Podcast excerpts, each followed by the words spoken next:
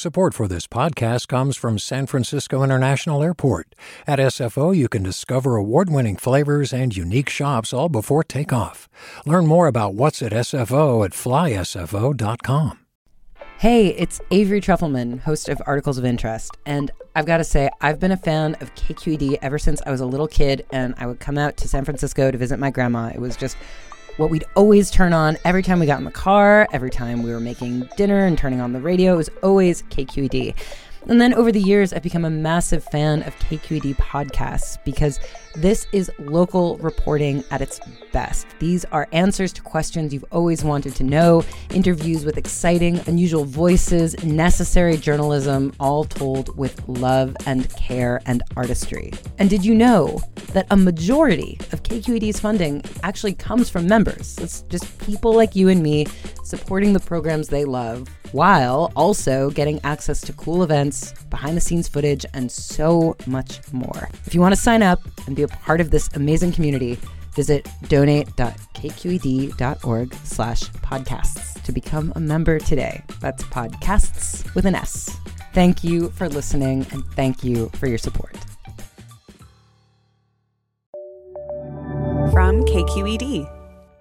Good morning. This is the California Report. I'm Saul Gonzalez in Los Angeles. California health officials say the Pfizer vaccine could be available for 12 to 15 year olds as early as tomorrow. This comes after the Food and Drug Administration authorized the shots for adolescents earlier this week. KQED health reporter Lesley McClurg explains. Even though youth are a lot less likely to get a serious case of COVID, it's still possible adolescents and teens have died from the virus. That's why state officials are urging youth to get their shots. So it's great that our kids and our teens will be able to join their grandparents, their parents and loved ones, their older siblings in getting vaccinated. The more vaccines we can get into arms of eligible Californians, the more we can stop the spread. That's state epidemiologist Dr. Erica Pan. In a few days, youth can sign up for appointments through the website MyTurn or through a pediatrician. Parental consent is required in most cases for anyone under age 18. Shots will be administered at mass vac sites, pharmacies, and doctor's offices. Some adolescents will experience side effects like fatigue and headaches. For the California Report, I'm Lesley McClurg. Now, while many parents support their younger children getting the vaccine, others may still be skeptical. So we called up a person who's uniquely qualified to walk us through the process of getting children vaccinated. He's State Senator Richard Pan, who's also a pediatrician and led the effort to tighten California's childhood immunization law. The first thing we asked Senator Pan, why is it important for younger children to get the shot? Well, it's very important uh, for parents to get their adolescents vaccinated against COVID. It gives your teenagers freedom, uh, freedom from the fear of being infected with this virus, which, while less serious for younger people, still can have very significant long term effects. We've seen this in teenagers and even children it gives them freedom to go about uh, their lives less likely to not only catch the virus but also to transmit it and give it to other people yeah. And I have talked to physicians who have told me that it's not so much that this particular age range is in peril eh, when it comes to getting very sick from COVID, but they are great when it comes to transmitting COVID onto others. Is that correct? Oftentimes, when we talk about how serious COVID is, it is correct that it is seniors who are most likely to die from COVID, who are more likely to get much sicker with COVID. But it is not unheard of for teenagers to catch COVID and develop long term effects from COVID. And even a small number of teenagers have died from COVID. So there is a safety issue for teenagers themselves. But what's even more important is that we want to reduce the transmission of this virus in our community overall. And again, speaking as much as a physician than a state legislator, what do you say to parents who might have second thoughts, might be concerned about this vaccination for their younger children? Well, please talk to your doctor and other trusted sources of information if you have questions. It is important that you get your questions answered, and we want to answer them with accurate information and facts. Also, be a little suspicious about things you hear on the internet or on your social media feed. So please talk to trusted sources of information about the vaccine, how it can protect your child and your family, and also what the risks are, which are quite minimal, but there are some risks with the vaccine. Any thoughts about vaccination shaming out there and how it affects um, younger people and teens and children? And I'm thinking of, you know, perhaps children who haven't been vaccinated yet and might encounter blowback from friends, the wider community. What's really important is that people have the opportunity to get accurate information. And then, equally important is people actually have the opportunity to get access to the vaccine. we need to keep in mind that there are people still out there who want the vaccine, but have not gotten it because it's not been as accessible to them. They may have transportation issues. They may have other reasons why it's hard for them to get to a vaccination site. And so we need to figure out how to get the vaccines to them. And so when we're talking about vaccinating our teenagers, uh, certainly we want to make vaccines available to them at our vaccination sites, at doctors' offices and pharmacies but we also want to try to bring the vaccines to them. And that's why we're also talking about how do we get vaccines to schools where the teenagers are, and then eventually for the younger kids, also to elementary schools and other schools, middle schools, so that we can make the vaccines available to all the parents who want their children protected. All right. That is pediatrician and state senator Richard Pan of Sacramento. Uh, senator, thanks so much. Thank you so much for having me. After a backlash, the Orange County Board of Supervisors has tabled a plan to create digital records that would have documented people's COVID 19 vaccination status. A large group of protesters gathered outside the board meeting yesterday. They claim the program would be used to track people and could also reveal private healthcare information, even though county officials repeatedly said those claims were not true. Hundreds also signed up for public comment, and many made baseless claims about the virus and vaccine. Here's Board of Supervisors Chair Andrew Do speaking during yesterday's meeting. I have reached a point, colleagues, where I feel that this whole discussion over our digital record, over the, the QR code as, as a convenience in order to, to provide digital record of, of vaccination I have found in my in my analysis that that discussion is now reached a point where it, there's more harm than good that comes from it. The Orange County proposal called for issuing a QR code to people who registered for vaccine appointments through the county's app. And officials stressed that they would serve as an alternative to the paper cards issued by the CDC once people are vaccinated.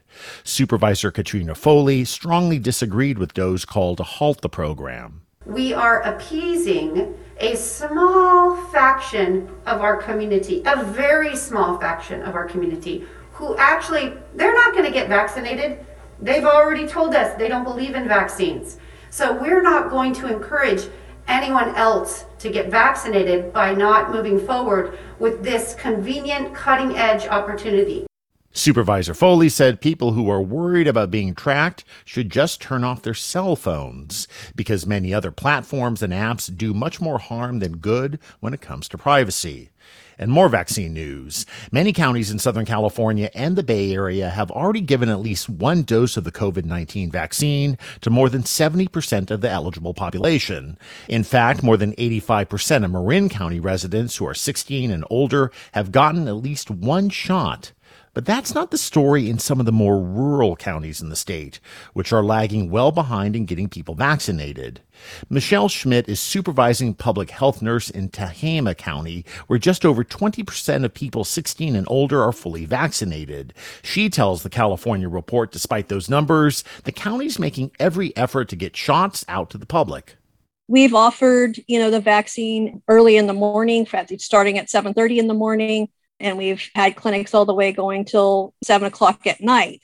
Uh, as well as we've offered them on Saturdays. So I think from that standpoint of having that availability for multiple days and hours, we've definitely tried to provide that for our community. Um, I think there's just individuals that just don't want to get the vaccine. Schmidt says educating the public can also be a challenge. I think sometimes folks believe more on Facebook than they do their public health officials. So that's been an interesting endeavor and trying to address those concerns in a scientific manner. She says Tehama County is working on more mobile clinics to make doses more available. And turning to LA, Los Angeles County continues to make progress in vaccinating its residents. But LA Public Health Director Barbara Ferrer says it could take slightly longer to reach a point of so called herd immunity. We have probably over 2 million uh, more first doses to go before 80% of all LA County residents 16 and older will have received at least one vaccine. At the rate we're going, we expect that uh, we can reach this level somewhere in mid to late July. Ferrer noted that this would depend on the county continuing at the vaccination rate it's currently at, which is giving 400,000 doses a week. She says improving vaccination rates in communities of color is where the county is focusing most of its efforts. Only 38% of black residents and 42% of Latino residents in LA County have received at least one dose of the vaccine. In other pandemic news, two more counties in California have moved to the least restrictive yellow tier when it comes to reopening. COVID 19 numbers have improved in both San Mateo and Mono counties, allowing more places there to reopen with higher capacity limits. Madera County has also moved from the red tier to the less restrictive orange tier. Only nine California counties remain in the red tier as we approach June 15th. That's Governor Newsom's target date for fully reopening the state. Hi, I'm Sasha Khokha, host of the California Report magazine. Every week, we bring you stories about what connects us in the giant, diverse Golden State. Because what happens in California changes the world. I love this place. We were once seen as like the place to be, California. The land of milk and honey. That's where you go to Sunshine State, but we just have challenges right now. KQED's California Report magazine. New episodes drop every Friday, wherever you get your podcasts. Hey, it's Glynn Washington from Snap Judgment. And if you love what you're hearing, and I know you love what you're hearing, please consider becoming a KQED member. You get special access to cool events, behind the scenes footage, and so much more. Plus, you'll sleep better at night knowing you did your part for the community you depend upon. It's in you. Please be in it. Visit donate.kqed.org slash podcasts to sign up now. That's podcast with an S. Thanks. And saying he wants to get something done, Governor Newsom has proposed spending $12 billion over the next two years to tackle the state's homelessness crisis. More than $8 billion would go towards expanding the state's Project Homekey program. It buys motels, hotels, and vacant apartment buildings and turns them into housing for the homeless. Speaking in San Diego yesterday, Newsom says one goal is ending family homelessness in California in five years to address all the needs of that population. But again, with the urgency of the immediacy to move these dollars out so that process starts uh, with uh, some uh, very significant uh, engagement from the front end, not just waiting on the back end. Newsom says his plan would place up to 65,000 people in housing and create 46,000 new housing units in the state. California's new Attorney General has announced the formation of a Racial Justice Bureau to address racial injustice in the wake of increased attacks on Asian Americans. KQED's Alice Woelfle has more. In his first press conference as Attorney General, Rob Bonta announced the hiring of seven attorneys to head the new department to combat a rise in hate crimes and address racial injustice issues across the state. The Bureau will focus on implicit bias in policing and advise law enforcement on best practices in identifying and prosecuting hate crimes. It will also support restorative justice solutions on campuses and provide outreach to organizations on how to identify and address white supremacy and hate crimes. Bonta also plans to convene a meeting of big city mayors next month as part of a statewide strategy to identify and highlight existing solutions and local resources currently tackling racial injustice. For the California Report, I'm Alice Woelfle. And that's the California Report for Wednesday, May 12th. We're a production of KQED Public Radio. I'm Saul Gonzalez. Thanks so much for listening and have a great day. Support for the California Report comes from Stanford Medicine, protecting your health and providing dependable care with safe in-person appointments and video visits. StanfordHealthcare.org/adaptingcare. Personal Capital, helping people take control of their finances with financial tools and objective advice from a fiduciary advisor. PersonalCapital.com and Eric and Wendy Schmidt through the Schmidt Family Foundation, working together to create a just world where all people have access to renewable energy, clean air and water, and healthy food. On the web at theschmidt.org. Do you love learning about the San Francisco Bay Area? Its history, its people, its unique blend of cultures? Then you should check out the Bay Curious book. I'm Katrina Schwartz, editor and producer on the Bay Curious podcast, and I'm here to let you know that for the month of May, we've worked out a sweet deal for KQED podcast listeners. Right now, you can get the Bay Curious ebook for $1.99. That's right, $1.99. Just search for Bay Curious wherever you get your ebooks or find a link in our show notes. This offer does expire at the end of the month, though, so you'll want to act on it fast. Happy reading!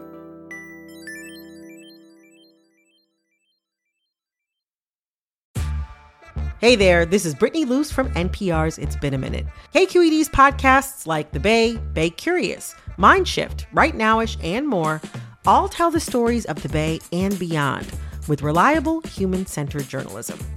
They aim to inspire, make you think, entertain, and expand your understanding of the place you call home. Here's how you can support podcasting at KQED. Showing your support is easy, and you can join Brittany in supporting KQED Podcast too at donate.kqed.org slash podcast. That's donate.kqed.org slash podcast.